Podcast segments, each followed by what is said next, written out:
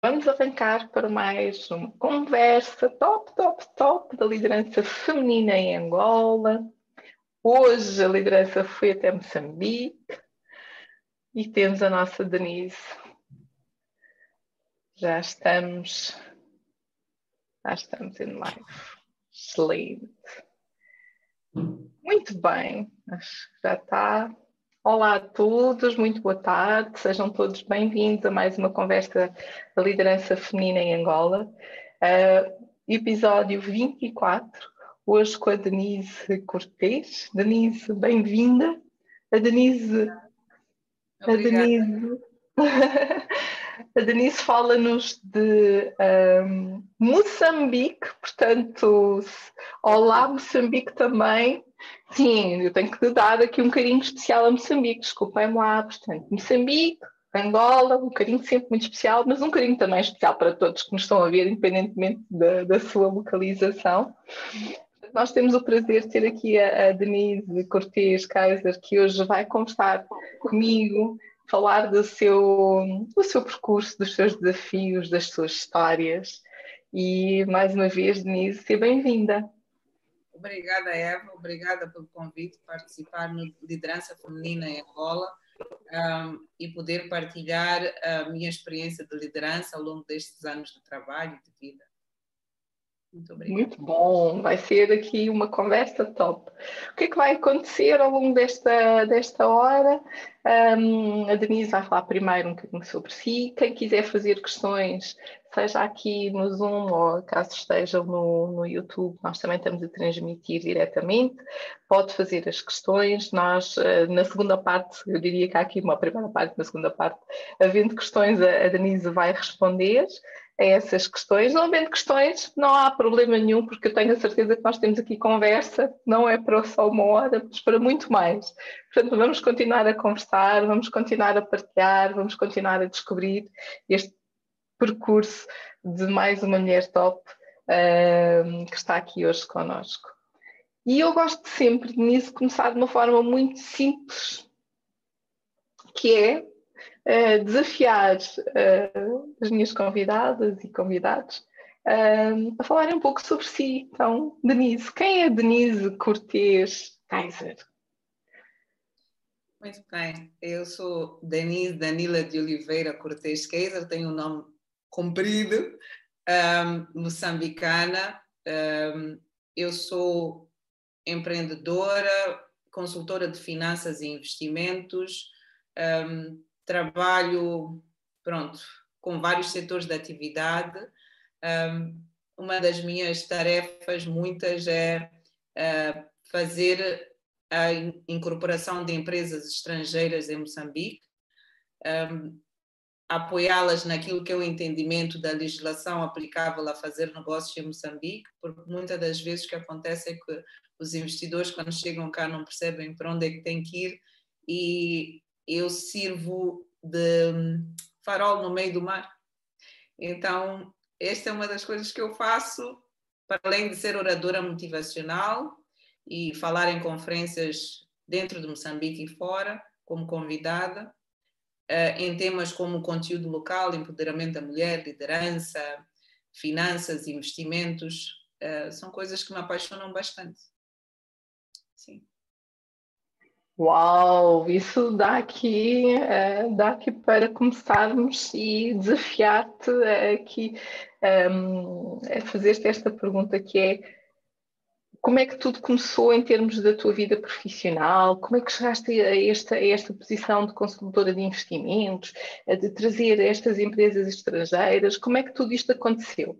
Foi de uma forma espontânea, natural, ou era algo que tu já tinhas é, aqueles sonhos de criança, não é? Que nós temos muitas vezes, e quando for grande quer ser.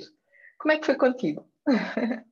É assim, eu, eu antigamente sonhava que quando fosse grande iria ser ministra das Finanças, para ser mas pronto, tem lá o senhor eh, doutor Adriano Maliano que faz muito bem o seu trabalho.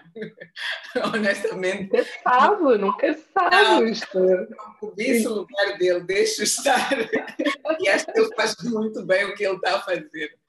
Um, um, pronto, eu, eu, pensava que vou ser ministra das Finanças quando crescer, já pensei que ser ministra da Justiça, Uh, mas aos 15 anos eu disse para mim mesma que eu queria ser empreendedora, eu queria ter o meu próprio negócio, eu queria trabalhar para mim mesma quando eu tivesse 30 anos. Então, toda a minha carreira se desenvolveu em torno da auditoria e consultoria. Eu trabalhei numa das Big Five, como auditora e consultora, trabalhei na banca, uh, na área de auditoria e inspeção. Eu tenho este background de polícia das contas, né? que eu gosto de matemática, eu gosto de, de, de, desafio de pensar, eu gosto de pensamento lógico, é uma das características minhas. Não gosto muito de devagar, eu gosto de pensamento lógico. E uh, no meio destas coisas todas, do que eu aprendi a fazer, dei comigo uh, aos 30 anos a uh, trabalhar em banca corporativa, onde fiz a gestão de grandes empresas em Moçambique, investidores, e pronto, vi-me ao abrigo de downsizing da banca. Uh, aos 30 anos, uh, realizei o meu sonho de não trabalhar para ninguém, mas pela forma mais estranha. Perdi o job. Foi assim mesmo. Tudo começou assim, pronto. Onde eu falhei? Falhei no planeamento. Então, neste falhar do planeamento, do perdi o job, eu pensei cá comigo, o que é que eu vou fazer, Denise?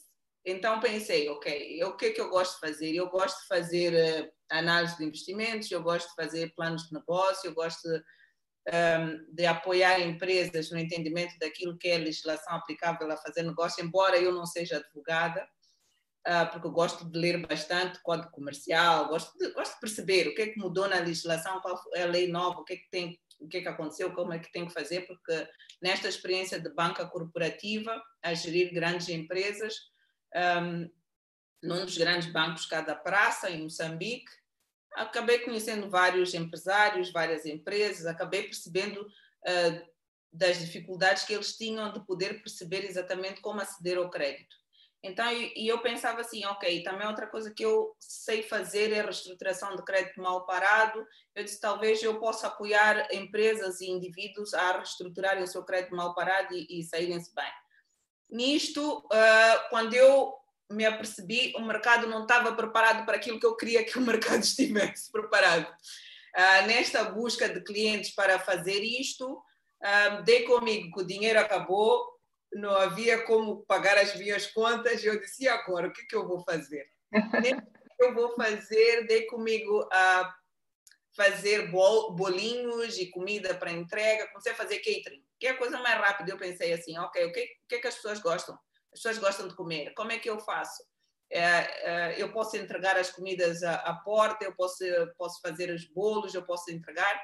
E foi assim que tudo começou. Comecei a fazer catering e que me ajudou a perceber exatamente como é que é vender na rua, mais afincadamente, que eu já tinha esta experiência porque os meus pais, um, quando os meus pais se divorciaram, a minha mãe teve que começar a fazer catering também. Então eu disse, ok, já passei desta fase, já estou bem, e o que é que falta? Um dia acordei e disse, não, eu já não gosto mais de vender comida, eu já não consigo mais vender comida, não consigo mais sentir o cheiro de comida. E foi... foi uma mudança, não é? Quer dizer, uma pessoa com, com, com o seu perfil e história e percurso profissional, de repente... Não tinha nada a ver com aquilo que eu sabia fazer. Mas foi então, muito certamente neste, neste não gosto mais de fazer. Um dia abri o jornal e vi que a maior associação empresarial que tem em Moçambique, na altura, uh, conhecida como Associação dos Investidores, estava à procura de uma diretora executiva ou de um diretor executivo. Foi aí que eu candidatei-me àquela vaga e dei comigo, entrei para gerir a maior associação empresarial que tem em Moçambique, pelo menos naquela altura, não sei se ainda continua a ser, um, que geria um aquilo em termos de volume de vendas das empresas membro eram equivalente a cerca de 70 bilhões de dólares, na altura no pico da economia, um, tinha um leque enorme de trabalhadores envolvidos dentro daquilo que era a associação e foi considerada a melhor associação de Moçambique, nós recebemos prémios, nós éramos elogiados por tudo e mais, mais um par de botas, como se poderia dizer. Uh, e pronto, dei comigo a interagir com o governo, interagir com o setor privado, com doadores, a viajar pelo mundo e a falar em nome do setor privado numa altura em que o diálogo público-privado era feito via esta associação, a Confederação das Associações Econômicas de Moçambique e o governo. Foi assim que tudo começou e dei comigo a falar em conferências fora, no estrangeiro, a, a começar a falar de liderança, a começar a falar de empoderamento da mulher. Foi na altura que fizemos o primeiro uh, programa de projeto de conteúdo local para Moçambique, que nós chamamos um, em inglês Business Linkage and Supply Development Project, que na verdade era para poder criar um vínculo que, eh, que ligasse as grandes empresas, as médias e as pequenas de uma forma sustentável e todo, todo, toda a cadeia de valor pudesse começar a ser de moçambicanos. Foi assim que tudo começou e depois veio a lei de petróleos, eh, pronto. Neste processo estive envolvida em muitas coisas que afetaram fazer novas leis em Moçambique que afetassem o setor privado, opinar, uh, reuniões a nível do Ministério da Indústria e Comércio, a nível de ministros, a nível. Pronto, foi, foi muita coisa junta. E mais tarde vi-me vice-presidente da Federação Moçambicana de Futebol, porque eu fui jogadora de futebol. Uh, futebol é minha paixão, é meu amor. Eu sofro quando a seleção moçambicana perde, eu sofro quando falha, falha um gol, eu grito no estádio. Eu Fantástico! Sou, jogo de futebol, eu, eu sou fã mesmo da, da seleção moçambicana e nisto dei comigo como vice-presidente da Federação Moçambicana de Futebol para estudos, projetos e marketing, uh, reportarmos para a FIFA, conhecer presidente da FIFA, conhecer o secretário-geral da FIFA. Foi um outro mundo, numa outra esfera, mas que também foi importante porque aprendi as dificuldades de gerir desporto em África. Então, era completamente diferente de gerir uh, as dificuldades da empresa, mas pensar desporto e pensar futebol. Então, são destas coisas que eu faço. E falas de uma simplicidade. Bom, uh, é só isto, mas isto é tão grande e tão fantástico. Uh, e, e, é engraçado descobrir este desporto, porque um, nem sempre as mulheres estão associadas a ah, desporto, futebol, federação. Por acaso nós já tivemos aqui também uma, uma convidada que também uh, faz parte desse, dessa realidade, desse mundo. É um mundo, mundo bonito, Eva. É um mundo extremamente é, bonito. Não é um mundo que eu pessoalmente, uh, bom, eu não sofro como eu, mas também estou lá quando é para. Os jogos principais eu, eu sofro um bocadinho, mas pouco. Mas é tão bonito ver essa dedicação como, como, como a tua e a forma como tu falaste de, dessa paixão, desse, desse sentimento, dessa entrega, não é? Que é o outro lado também da realidade em termos de. Uh, nós também estamos lá, nós também estamos presentes, ainda por cima ser mulheres, e estar presente num mundo que normalmente é maioritariamente masculino, não é? Como é que foi? Conta-nos um bocadinho, acho que é interessante partilhar connosco um bocadinho como é que foi essa, esse, esse casamento, ou esse namoro, diz-nos diz como é que correu. Eu acho que correu bem, um, pronto, nós, nós gerimos a Federação Moçambicana de Futebol numa altura em que a economia estava aí para baixo, estávamos a entrar numa situação de crise do, país.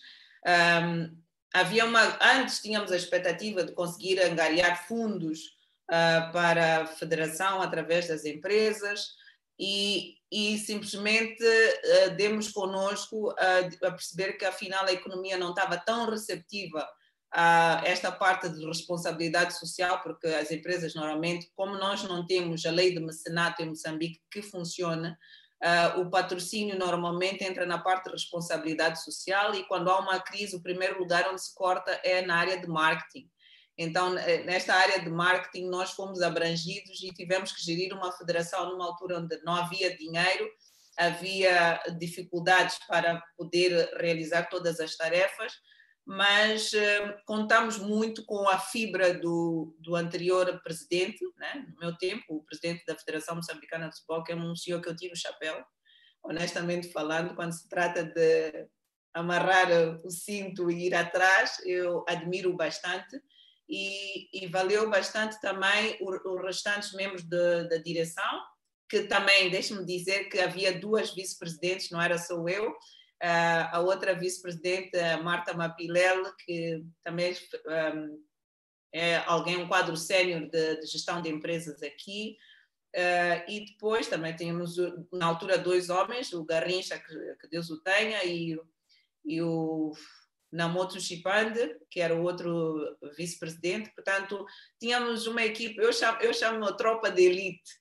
Portanto, nossas reuniões eram duras, eram fortes, batia-se muito, mas no final saía a paz e solução. Então, foi importante estar exposta, de um lado, uh, no meu tempo de, de corporate puro, né? Uh, de empresas, nós tínhamos uma forma de pensar, porque uh, gerir empresas tudo vai num processo daqui, dali, dali, mas quando se trata de futebol é tudo emaranhado, é uma urgência, o futebol é uma urgência.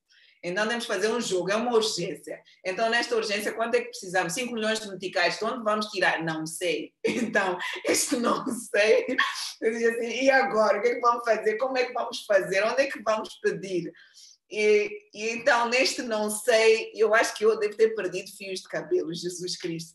Eu nunca vivi tanto stress como naqueles quatro anos e meio. Jesus Cristo, nós tínhamos que fazer, uh, não sabia o que é que nascia primeiro, se era galinha ou se era ovo quem pensa que no futebol uh, em África ou em Moçambique, provavelmente, talvez nos outros países, não sei, mas quem pensa que em, África, em Moçambique há muito dinheiro na gestão do futebol, de federações, está muito mal enganado. Há muito stress, há muita gestão de expectativas. a maioria das pessoas pensa que uh, ali há rios de dinheiro que entram, mas está muito mal enganado. O dinheiro, quando chega da FIFA, já tem despesa. e a despesa é pagar onde levamos a crédito. A maioria das vezes é assim. Então, eu, eu, eu acho que foi espetacular os quatro anos e meio, porque aprendi a gerir stress na, à flor da pele e saber que nada pode falhar, porque muitas das vezes o que acontece é que as federações acordam que as seleções nacionais, por exemplo, se vem da Angola para Moçambique, a equipa de Moçambique acomoda as despesas dessa seleção quando está cá. E como um, o anfitrião, nós temos que pagar as despesas, nós temos que colocá-los no melhor lugar. E às vezes nós ficamos assim a olhar as contas, e onde é que é o melhor lugar que a gente pode pagar e depois não fica a dívida? Então é muito stress. Honestamente falando, uh, se me perguntassem é candidatar-te-ias à gestão uhum. de uma federação moçambicana de futebol, eu diria que não. Não, não, não. Não, nem nos meus piores sonhos. Eu acho que as pessoas que lá estão são as pessoas certas, honestamente falando. Não, nem, nunca. Eu, eu, não sei, eu sei que não se diz nunca, mas não me candidataria. Não. não. É, é divertido. Nunca é... sabe, é como tu dizes, nunca se sabe, não é? Não sei, mas eu tiro o chapéu para as pessoas que, que gerem o futebol aqui. Tiro o chapéu. Tanto para o presidente anterior como para o atual presidente, são pessoas que de facto amam o futebol e vivem aquela emoção mesmo na íntegra todos os dias. E é, e é, e é bonito de se ver. Uau! Uau. Mas, mas isso deu-te também bagagem e, e permitiu-te também olhar para as coisas, eh, realidades completamente distintas, como tu já partilhaste, não é? Quer dizer, afinal, o que é isto? É tudo para, para ontem. E aqui tu sentiste, de facto, que é tudo para ontem, não é? Exatamente, porque o, a gestão do desporto, o desporto, embora exista um plano de execução de tarefas, e, por exemplo, a nível da Federação de moçambicana de futebol, nós chamamos 11 produtos, né? tem várias coisas, 11 produtos, são várias, não é só a seleção principal, tem é, futebol de salão, tem de praia, tem, tem vários tipos, tem várias subdivisões, e nestas coisas todas que nós temos que pensar quando pensamos desporto, uh, nós temos que muitas das vezes priorizar várias agendas, vários calendários, várias expectativas, vários orçamentos, e as pessoas têm que pensar onde é que vai sair o dinheiro. E eu acho que Moçambique um, tem se saído muito bem, honestamente falando, quem gera desporto em Moçambique gera muito bem, porque gera no meio do nada, literalmente nada. E, e tem que fazer magia no meio do nada. Porque não há muitos fundos disponíveis para o desporto. O desporto em Moçambique ainda não foi visto como um negócio Gostaria muito que, que, mudasse o paradigma e que começasse a ser visto como, como, um como uma empresa, como um negócio rentável, lucrativo, não é?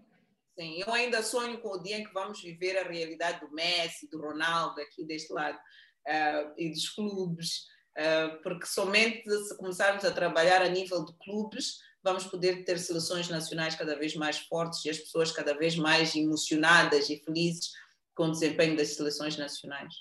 É a minha Uau. opinião. Não, e fica registado. Está aqui Sim. registado. Federação Moçambicana de Futebol. Uau, fantástico. É como eu digo, é uma conversa com uma mulher com um percurso top.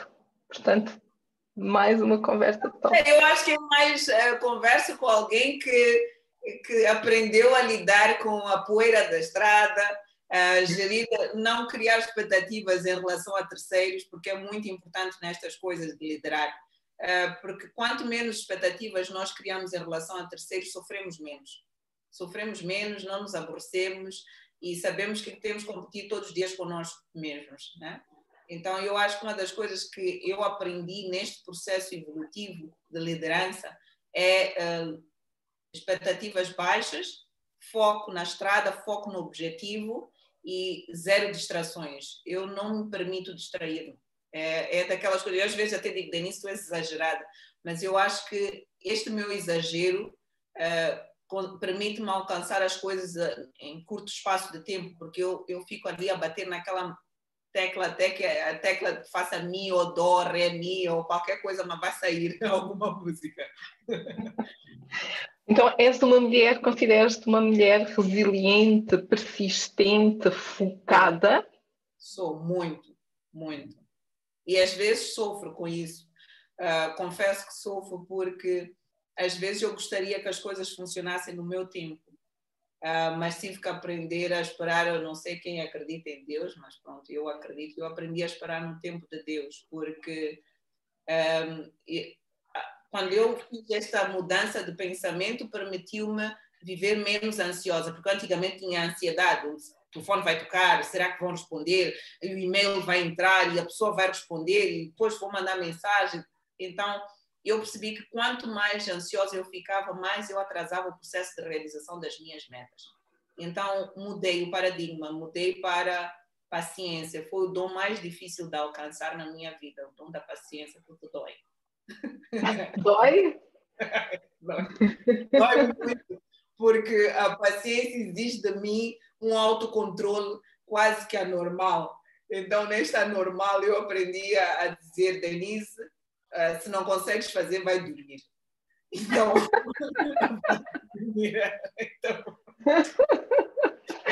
então é mas pronto, a maioria das pessoas acha-me uma dama de ferro, de Iron Lady, Margaret Thatcher, já recebi tantos nomes na minha vida. As pessoas não entendem que eu sou um doce de pessoa. Acho que no final do dia eu sou daquelas pessoas que têm um coração muito grande, uh, mas têm que fazer esta cara de durona por fora, que é para ver se as coisas andam. Então, às vezes fica assim um pouco general, o estilo general. Minha mãe diz assim aos meus filhos, são os filhos da General Denise.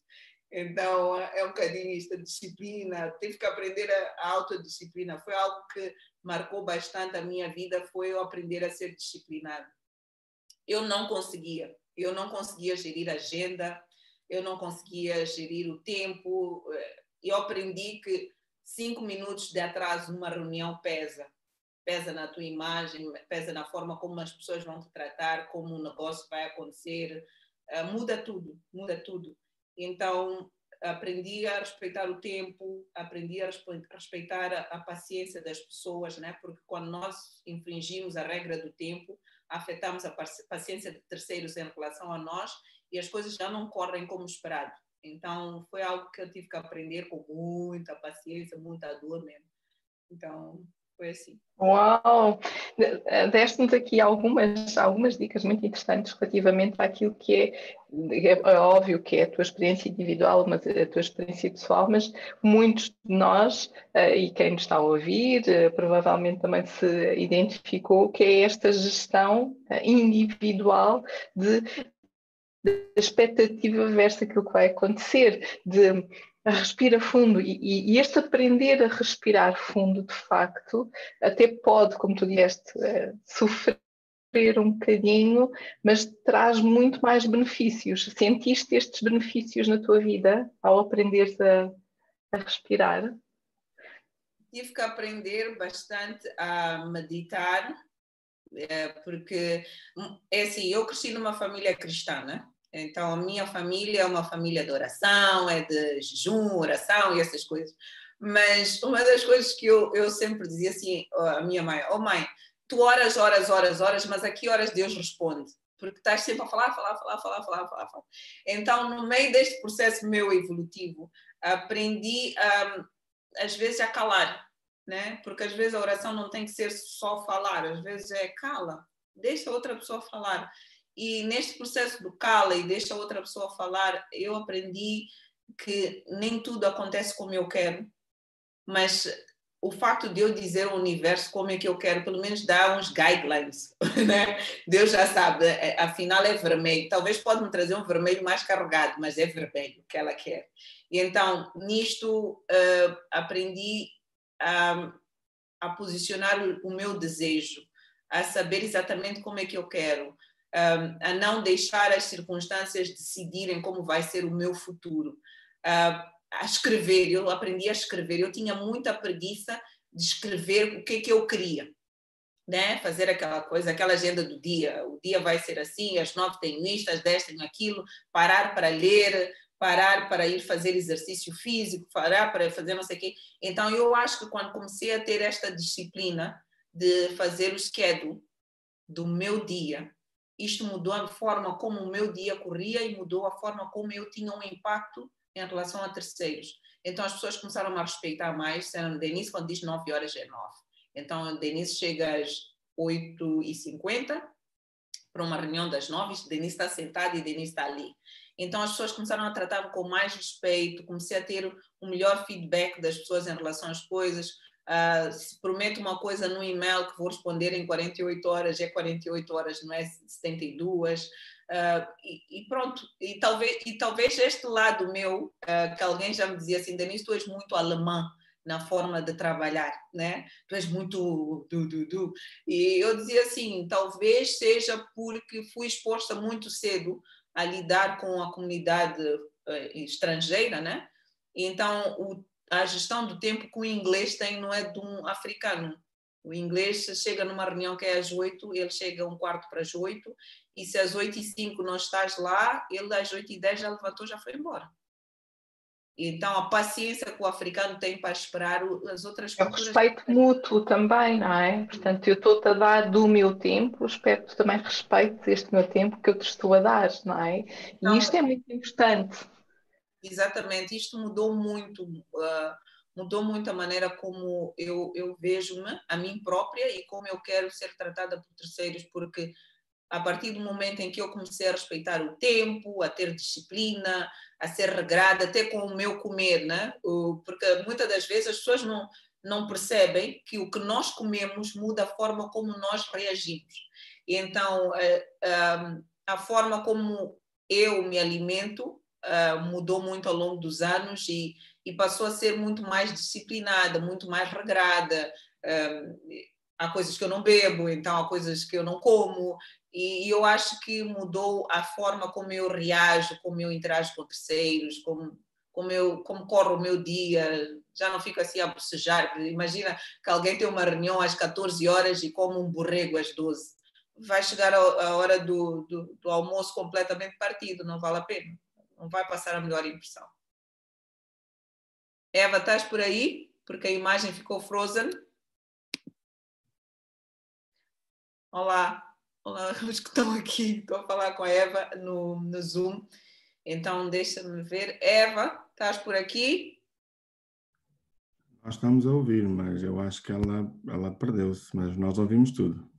Ah, vocês conseguem ouvir? Então, vocês querem que eu continue a falar? Eu não sei. É, não sei. Agora ela, agora ela saiu, agora ela saiu do, do, do beijo. Olha, está a voltar a entrar. É, ah, volta. Net pegou-me uma partida e eu caí, mas estou aqui.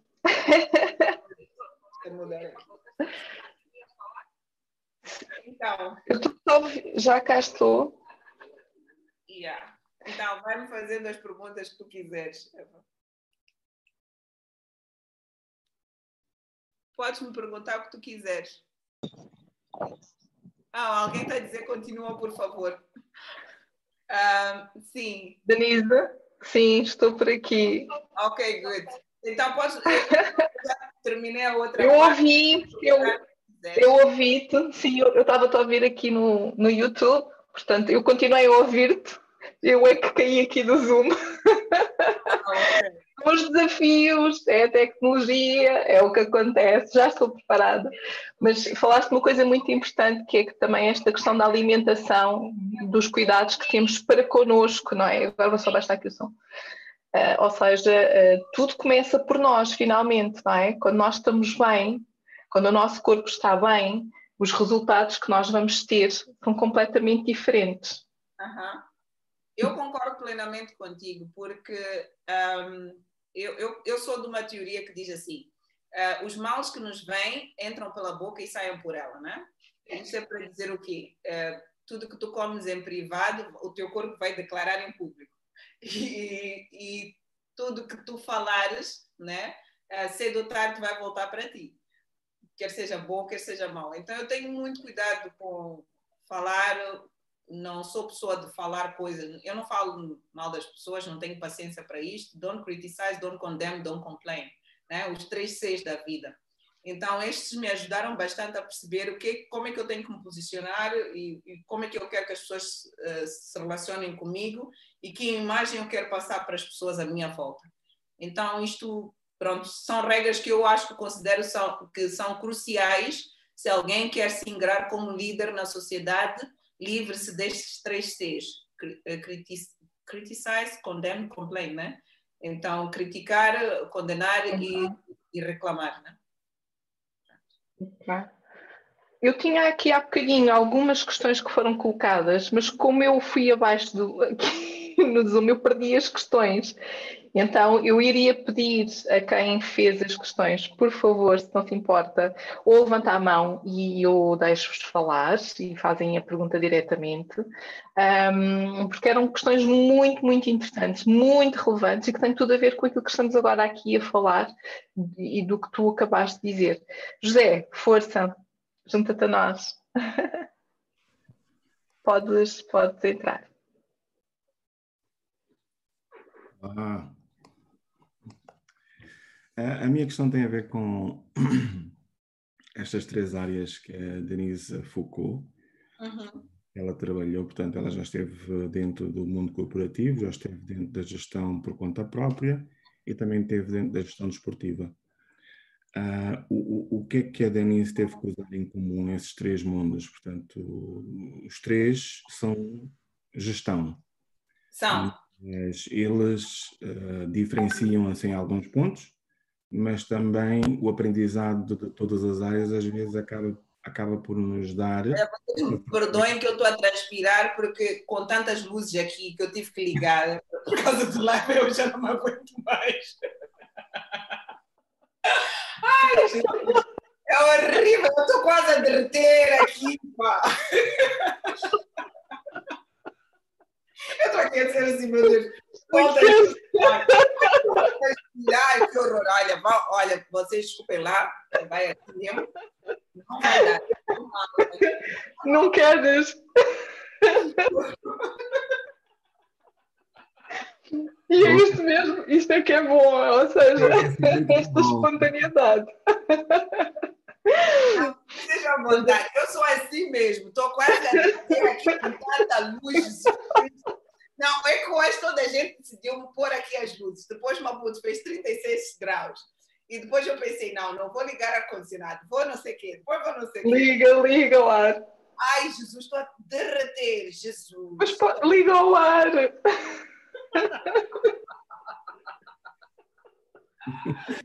Ai, espere aí, venho já. Deixa pegar um livrinho. Ai. Isto é que é bom, isto é que é o genuíno, ou seja, é nestas conversas que nós queremos exatamente isto, a simplicidade, a genuidade de todos. a Denise, a Denise teve aqui o desafio dos lives, das luzes. Acho que todos os que já fizeram live sabem o que é isso. De repente, a nossa cara fica completamente a derreter. estamos aqui a conversar com a Denise, está a falar-nos e partilhar-nos um pouco da sua história, do seu percurso. Pela primeira vez estou a transpirar, que horror! Eu disse, mas o que está a acontecer? É luz para aqui, muda a luz para aqui, fica a cara branca, fica não sei o quê. Ai, já, já catou. Ah, eu sou.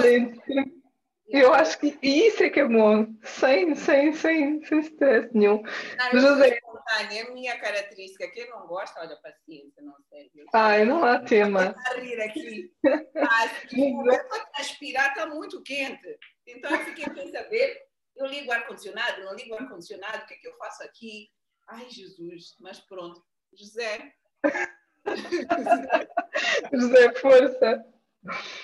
Pois, a, a, minha questão tem a ver com, com as três áreas que já trabalhou, que é o mundo corporativo, a gestão por conta própria e a gestão desportiva. Todos eles falam sobre gestão, mas uh, acredito que há, há, diferenças nestes três mundos, mas também há qualquer coisa que a, a Denise deve ter carregado e usado para as três áreas como, como aprendizado, uh, coisas comuns.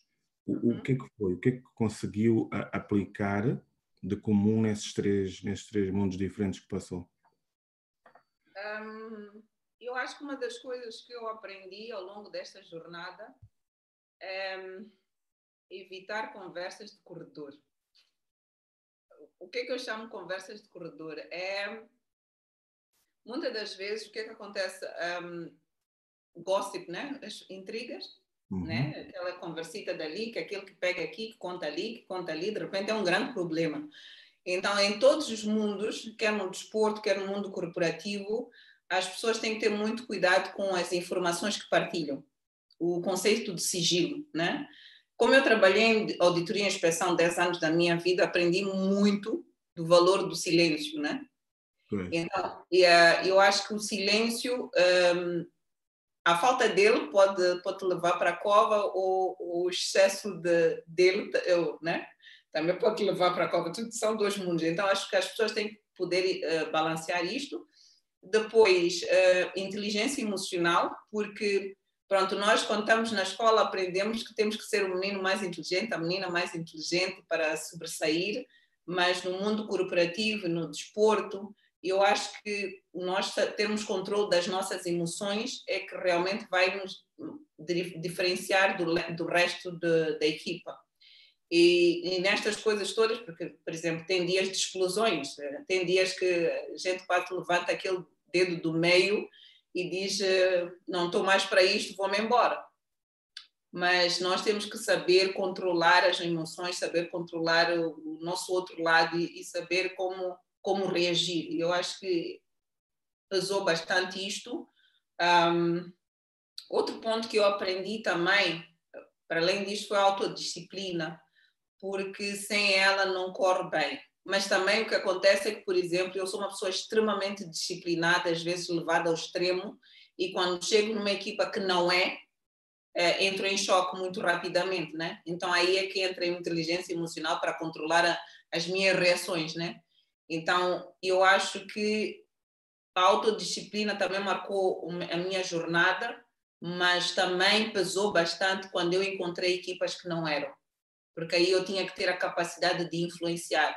E muitas das vezes o fator cultural conta bastante, principalmente quando estamos numa sociedade patrilinear, que é a zona sul de Moçambique, onde nós estamos aqui, em Maputo, onde o homem tem um poder mais forte em relação à mulher. O homem, o homem manda, a linear é o homem manda. E quando chegas num, num board onde uh, tu tens que falar e, e, as outras pessoas são homens, a tendência é olhar o que, é que esta miúda está a dizer. Eu lembro-me quando comecei a fazer a gestão desta organização do setor privado, eu tinha 31 anos de idade.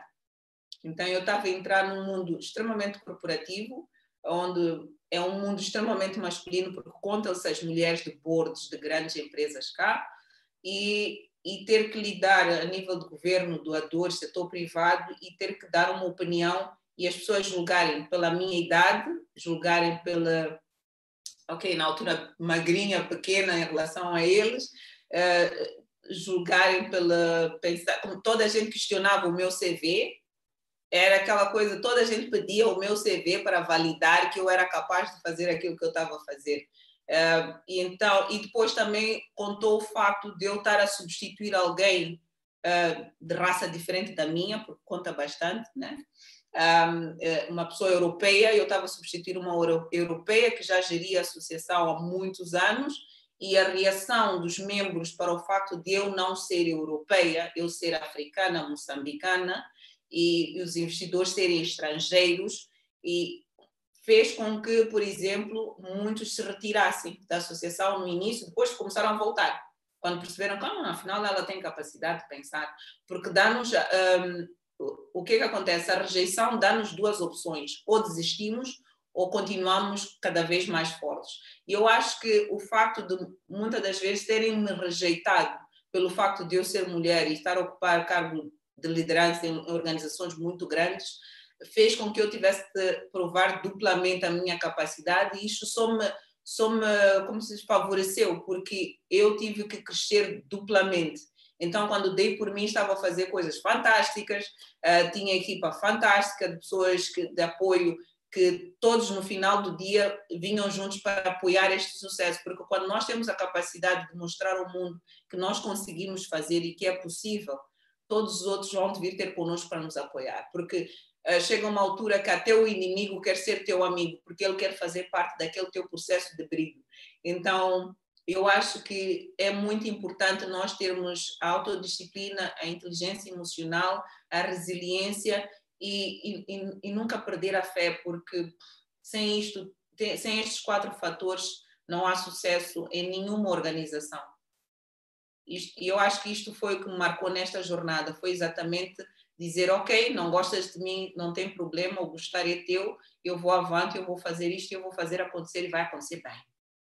E aconteceu em todas elas, graças a Deus saí bem, não saí zangada com ninguém e ninguém zangou comigo e o reporte é positivo. Graças a Deus. Muito bom, que excelente partilha. José, queres fazer mais alguma questão? Exato, só mais uma. Um, é belíssimo percurso, percurso profissional que uh, muitos são capazes de uh, se espelhar nele.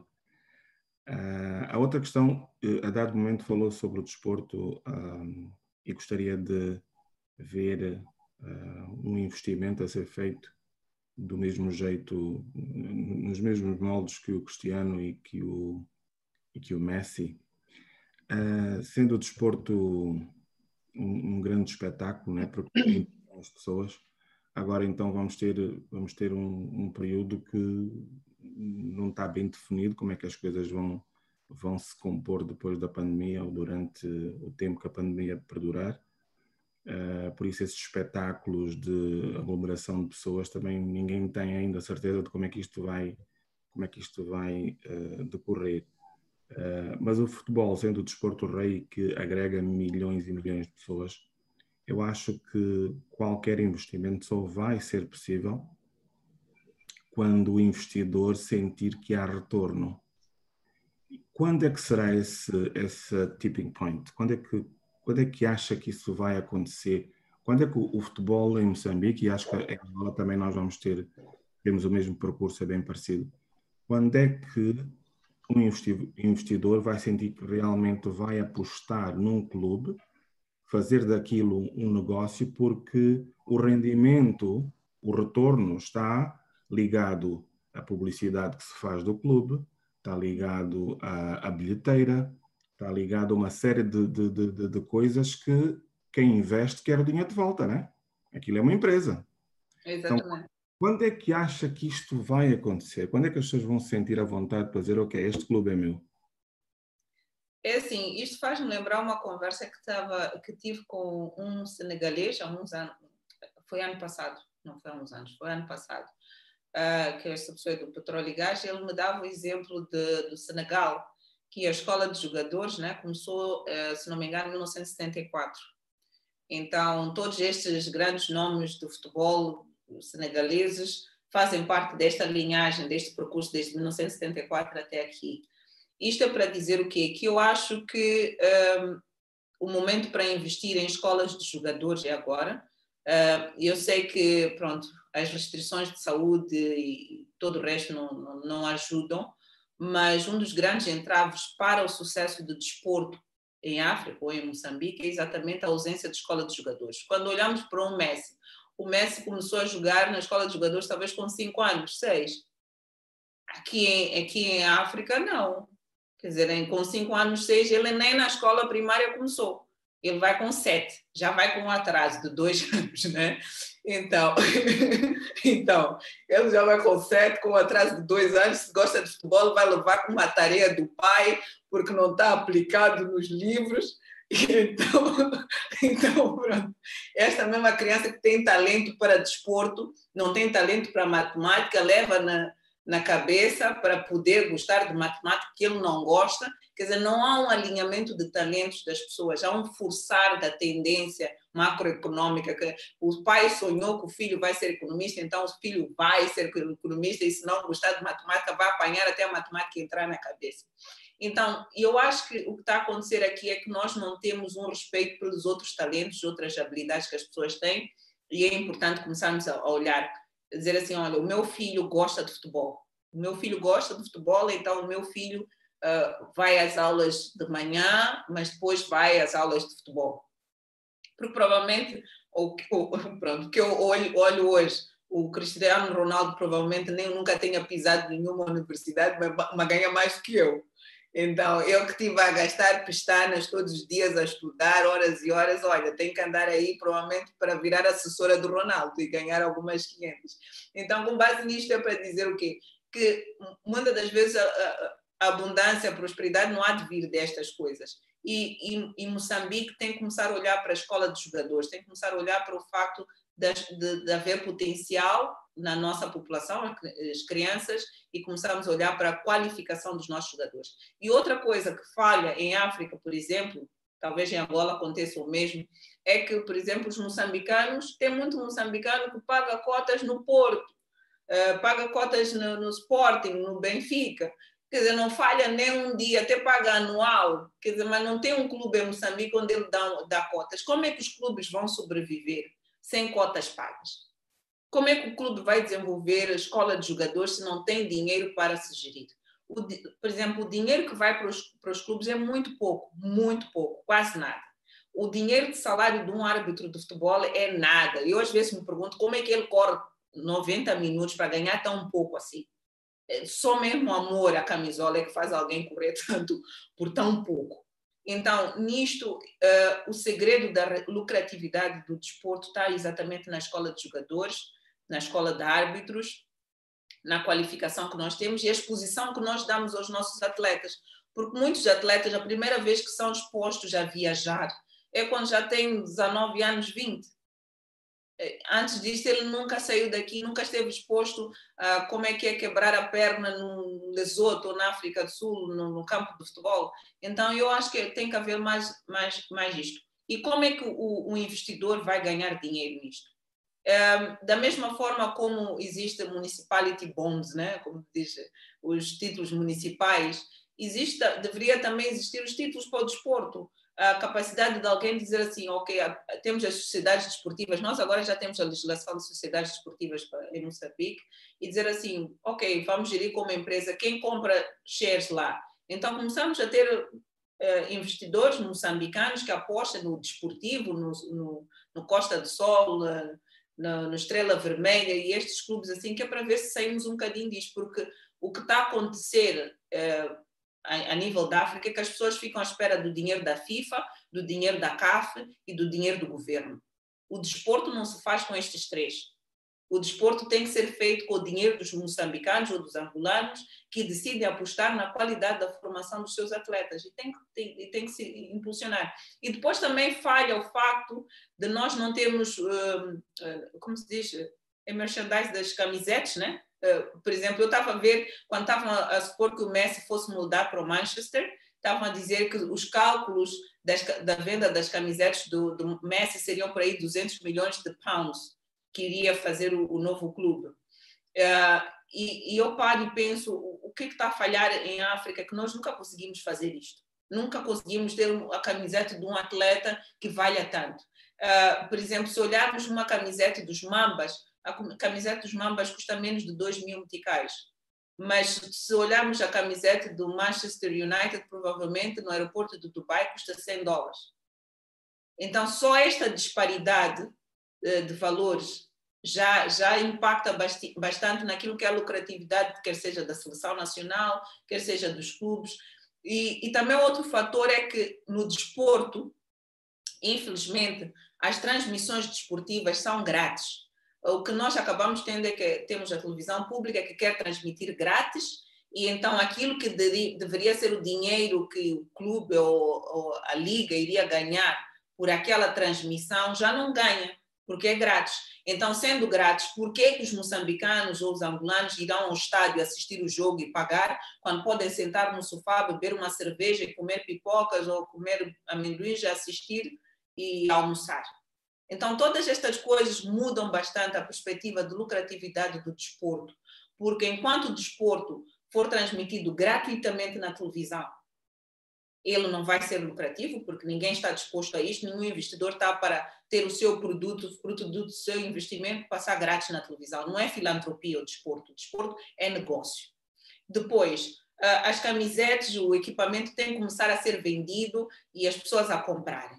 Uh, os nacionais têm que começar a pagar cotas nos clubes para os clubes terem escola de jogadores. Os pais têm que deixar de criticar o filho que gosta de jogar futebol e começar a impulsionar mais esta atividade para descobrir o talento e provavelmente tenhamos o próximo Ronaldo. E, e, e por último, é termos cada vez mais interação entre governo e os clubes e as federações que é para melhorar o diálogo, porque muitas vezes há frustra frustração em termos de gestão de expectativas. As pessoas esperam muito que o governo dê um orçamento, ficam a fazer contas com o dinheiro que está por vir e, e, e acabam não se esforçando para ter o dinheiro de outras fontes que poderiam ser geradas. É assim que eu, é da minha experiência dos quatro anos e meio no desporto que, que eu vejo que de facto tem que melhorar, porque senão o desporto não vai lá de nenhum em África. Vai, vamos, vamos, continuar a vender atletas barato, porque assim, nós quando olhamos a, a, seleção francesa dizemos, ok, africanos ganharam o Mundial. Não, não são africanos, é que eles são naturalizados franceses. Muito provavelmente são filhos de africanos que nasceram na França. Uh, mas saíram da África, saíram baratos, porque saíram uh, por um preço de ninharia, chegaram nos clubes, foram fortalecidos e hoje valem milhões e aqueles milhões de zero volta para aqui, fica naquele clube que está lá. O clube de origem não ganhou nada. Não ganhou absolutamente nada. Ganhou peanuts. Então, eu acho que se nós começarmos a mudar a perspectiva da formação dos nossos atletas e começarmos a vendê-los mais capacitados, uh, vamos vender por muito melhor dinheiro, os clubes vão fazer mais dinheiro e o desporto vai ser mais lucrativo. Essa é uma excelente, uma excelente partilha, Denise. Obrigado. Excelente partilha, excelentes dicas para quem, para quem está a ouvir e perceber também esta, esta, esta realidade do mundo desportivo e afinal o que é que pode tornar mais rentável, mais lucrativo, porque de facto é isso que vende, é isso que torna um, todo, todo, todo o desporto mais atrativo, não é? E, e, que no final do dia existe dinheiro para pagar não só as contas, mas para fomentar e desenvolver, como tu disseste bem. Temos aqui uma última questão da Sílvia, a Silvia pergunta: eh, quer saber qual é o maior desafio que a Denise encontrou ao longo da sua trajetória e se este desafio afetou todas as áreas da sua vida, como deu a volta por cima. Obrigada, Silvia. O maior desafio. Eu acho que o maior desafio foi eu acreditar em mim própria. É, eu, eu não acreditava, eu, eu, eu não acreditava que eu era capaz, eu não acreditava, um, por exemplo, que aquele desafio que me foi dado eu merecesse, né? É, a, a, sensação de merecimento, eu acho que afet, afetou-me muito porque, porque vinha de um, autoestima baixa. Então, quando nós temos autoestima baixa, nós não acreditamos que quando chega aquela nossa bênção, aquela coisa grande que sempre quisemos, nós merecemos. E então, quando nós achamos que não estamos no mesmo alinhamento vibracional do merecimento e acabamos muitas das vezes ou um, não, não, não, não valorizando, uh, nós não nos valorizamos e acabamos uh, perdendo, ou então acabamos um, fragilizando a nossa posição de poder né? Um, e, e de merecer. Então, eu acho que o que mais me afetou foi exatamente uh, o eu duvidar de mim. Tive que trabalhar muito nesta área do merecimento. Um, tive que li, olha, isto aqui é ler, ler, ler, ler, ler, ler, ler, ler, ler, audiobooks, vai, 24 horas, Jesus já dava com fones, ai meu Deus, eu tenho que merecer, tenho que merecer. Então, um, eu tive que trabalhar nesta área, foi, foi, foi horrível para mim ter que desconstruir quem eu era e construir quem eu sou. Foi um processo evolutivo de não um nem dois anos, foi muito mais mas eu acho que gosto do produto final, ainda não está acabado a 100%, ainda tem muitas coisas que Deus ainda vai moldando, mas eu gosto de como eu me tornei ao longo dos anos. Tornei uma pessoa muito mais forte. Uh, hoje eu dizia que desenvolvi a capacidade de mais ninguém me abalar, porque antigamente se alguém me rejeitasse eu sofria, era uma coisa tão tão horrível, porque a rejeição das minhas ideias no trabalho, a rejeição das minhas ideias onde quer que eu fosse, era algo que me dava frustração, me deprimia. E eu acho que quando eu comecei a trabalhar no meu interior, consegui mudar tudo à minha volta. E eu acho que este, o maior entrave da minha vida, na minha carreira, foi exatamente eu. Eu controlar, eu, eu demolir, eu, eu reconstruir, eu. Isso. É. Uau! É assim, às vezes é tão difícil fazer essa partilha e ter esse reconhecimento, eh, não é? De, de ti própria.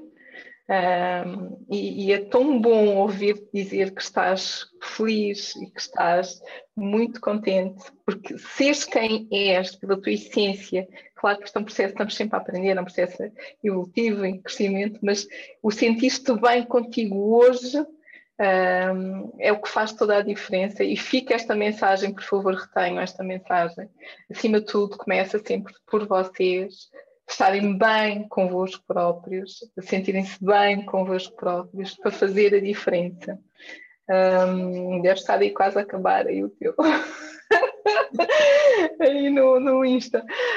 Um, eu tenho, falaste de ler, ler, ler, ler. Então, que livro queres tu trazer para nós? Ah, Hoje foi difícil encontrar uh, os livros, né? porque eu estava a dizer assim: o tema é liderança. Ok, eu perguntava aos meus filhos qual vai ser o livro. Então, uh, primeiro pensamos neste, que é uh, o líder de 360 graus, né? Um, também pensamos neste, Mastery. Um, eu não sei como se diz em, em português, Mestria, né? Como se diz? Mestria, mestria. Mestria. Mestria. E, uh, e depois pensei neste também, os sete hábitos, e tu dizias-me que já existe o oitavo, que eu ainda não comprei. Sim. Então, os, os sete hábitos um, é um outro livro que, que eu iria recomendar e eu acho que ajuda bastante. Pronto, desta vez não vou. Eu estou sempre a recomendar as 48 leis do poder, né? é, que também ajuda um, a perceber como lidar com pessoas. E falávamos um bocadinho sobre esse livro, que esse livro não é um livro de se ler, é um livro de que se vai lendo, não é? Que se vai explorando o, o livro do poder, é, portanto faz parte aqui deste grupo da maestria, a sedução, e é o, o quarto, são quatro, são quatro livros, mas são livros eh, pesados, são livros que se vão lendo, vão se degustando, vão se retirando um, ali algumas, algumas ideias, algumas reflexões podem ou não fazer sentido na nossa vida, mas não nos deixem indiferente de certeza. Completamente. a, a, Denise está quase, Denise, não te vou roubar muito mais tempo, mas. Não, problema. Nós estamos mesmo na nossa reta final, mas como sempre eu gosto de fazer aqui um balanço daquilo que eu ouvi nesta nossa conversa, daquilo que tu partilhaste connosco e uh, este é o momento para o fazer um, enquanto do ah, respiras aí um pouco. Quem é a nossa convidada de hoje e o que é que eu levo hoje da Denise, desta nossa conversa? Tem um nome muito comprido, é empreendedora, consultora de investimento, um, Incorporação de empresas estrangeiras em Moçambique. Sirvo de farol no meio do mar. Oradora motivacional, sonhava ser ministra das Finanças. Auditoria, banca, polícia das contas. Gosta de desafios, de pensar, pensamento lógico. Um, fez catering, ajudou a perceber como vender na rua, não gosta, não gostou mais de o fazer, candidatou-se, respondeu um anúncio, foi contratada, empreendedora, vice-presidente da Federação de Futebol de Moçambique, sou fã de futebol, gerir o desporto em África, tropa de elite, paz e solução, gestão, futebol é uma urgência, tiro o chapéu para quem, para quem lá está, gere no meio do nada, fazer magia, liderança, expectativas baixas, foco nos objetivos, zero distrações. É resiliente, persistente, focada. Às vezes sofro. Aprendi a esperar o tempo de Deus. Paciente, autocontrole. Por vezes, a dama de ferro, general, cara durona, mas sou pessoa doce. Aprendi a respeitar o tempo, a meditar. Nem tudo acontece como eu quero. Escrever o que eu queria. Respeito, alemã, regrada na alimentação. Os males que nos vêm entram pela boca e saem por ela. Don't. Não critique, não condene, não reclame. Evite conversas de corredor, gossip. O valor do silêncio, da inteligência emocional, autodisciplina. Foi um extremo, um choque. A capacidade de influenciar. A importância do homem que manda e a importância de se reposicionar como uma mulher de negócios. Magrinha, pequena e muitas vezes questionada. Aprendeu a gerir a rejeição. Teve que provar duplamente a sua capacidade, apoio, até o inimigo quis ser amigo. Fé. Desporto, novamente, lucro. Acima de tudo, acreditar em mim. Acreditar em mim própria. Autoestima baixa, mas a valorização. Duvidei de mim, mas fiz todo um trabalho. Ler, ler, ler, ler. Merecer. Desconstruir quem era e construir quem sou. Gosto, quem sou. Mais ninguém me abala. E isto é aquilo que eu levo hoje das nossas conversas, desta nossa conversa descontraída, descomprometida e com alguma luz. Mas acima de tudo que um perfil um desafio imenso e muito obrigada mais uma vez, Denise, por teres partilhado uh, estas tuas experiências, estas tuas vivências, a tua maneira de ser connosco aqui nas conversas de liderança. Eu, eu, olha, descobri um pouco mais sobre ti, que é sempre muito bom. Eu adoro estas conversas, que eu saio sempre mais rica a conhecer as minhas convidadas. Portanto, queria te perguntar se tu queres, eh, se tens alguma mensagem final que queiras partilhar com todos nós. Um, para finalizar, eu quero dizer obrigado, obrigada pelo convite, obrigada pelas pessoas que estiveram a, a, aqui conosco, pela paciência que tiveram para me ouvir. Eu sou descontraída no falar. Eu costumo dizer assim, para ser sério, basta o trabalho que eu faço, o meu trabalho é extremamente sério e não, não me permite distrações, como eu falei mas eu gosto da ideia de poder eh, partilhar esta jornada com, com os outros, porque eu gosto de motivar. Eu costumo dizer assim: Deus faz-me chegar muita gente quebrada, e, e, quando eles chegam quebrados a mim, a minha tarefa é, é levantá-los, porque para quebrar, toda a gente está aí disponível para pôr as pessoas para baixo, mas para levantar dá trabalho. Então, neste dar trabalho, eu faço com muita alegria, faço com muito gosto. Um, eu gosto muito de, de ter as pessoas felizes. Uh, se eu puder trazer o sorriso para, a vida de alguém em 24 horas, eu faço com muito gosto e prazer. Um, gosto de ajudar, ajudo na medida do que eu posso e, e, quando não posso, sempre tento encontrar quem possa fazer, porque no final do dia não precisamos mudar o mundo, basta mudarmos o mundo à nossa volta e torná-lo melhor. Se cada um fizer a sua parte, vamos conseguir ter um mundo melhor. E para ser líder, não precisamos ser líder uh, de título, de patentes, basta que seja, sejamos líderes da nossa própria vida. Uh, sermos líderes das nossas próprias vidas significa termos um controle de quem nós somos, conseguirmos nos equilibrar, conseguirmos chegar ao topo sem precisar empurrar ninguém. Pode demorar um pouco mais de tempo, pode ser lento no mundo dos outros, mas no nosso mundo chega no tempo certo, porque chega quando nós já estamos capacitados para lá estar. Porque não há nada pior do que chegarmos a uma posição sem termos a estrutura certa. É como fazer um arranha-céus sem as fundações, vai cair. Então, não se apressem. Trabalhem no vosso eu interior, porque todo o resto vai seguir à frente. E obrigada. Uau, que mensagem boa, que mensagem boa. Gratidão mais uma vez por ter, por ter estado aqui, por teres disponibilizado o teu tempo, fazer as tuas partilhas. Foi, olha, adorei. mesmo muito. Uh, quero agradecer a todos que nos estão a acompanhar, quer seja aqui, quer seja no, uh, quer seja no, no YouTube.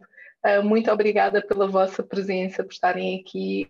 sabem que podem nos seguir nas, nas diferentes plataformas da liderança feminina, no LinkedIn, no Instagram, no Facebook e no YouTube. Esta, esta, esta nossa conversa vai estar e vai ficar gravada na nossa página do, do YouTube, portanto, para quem quiser voltar a rever ou quem quiser partilhar, portanto, estará aqui disponível. E com isto, agradecer a todos mais uma vez e um carinho muito especial mais uma vez à Denise, a Moçambique, daqui de Angola. um beijinho. Muito grande. Quando o Covid passar, eu possa visitar Angola. Ai, e vice-versa, e vice-versa. Eu vou, vou só parar aqui.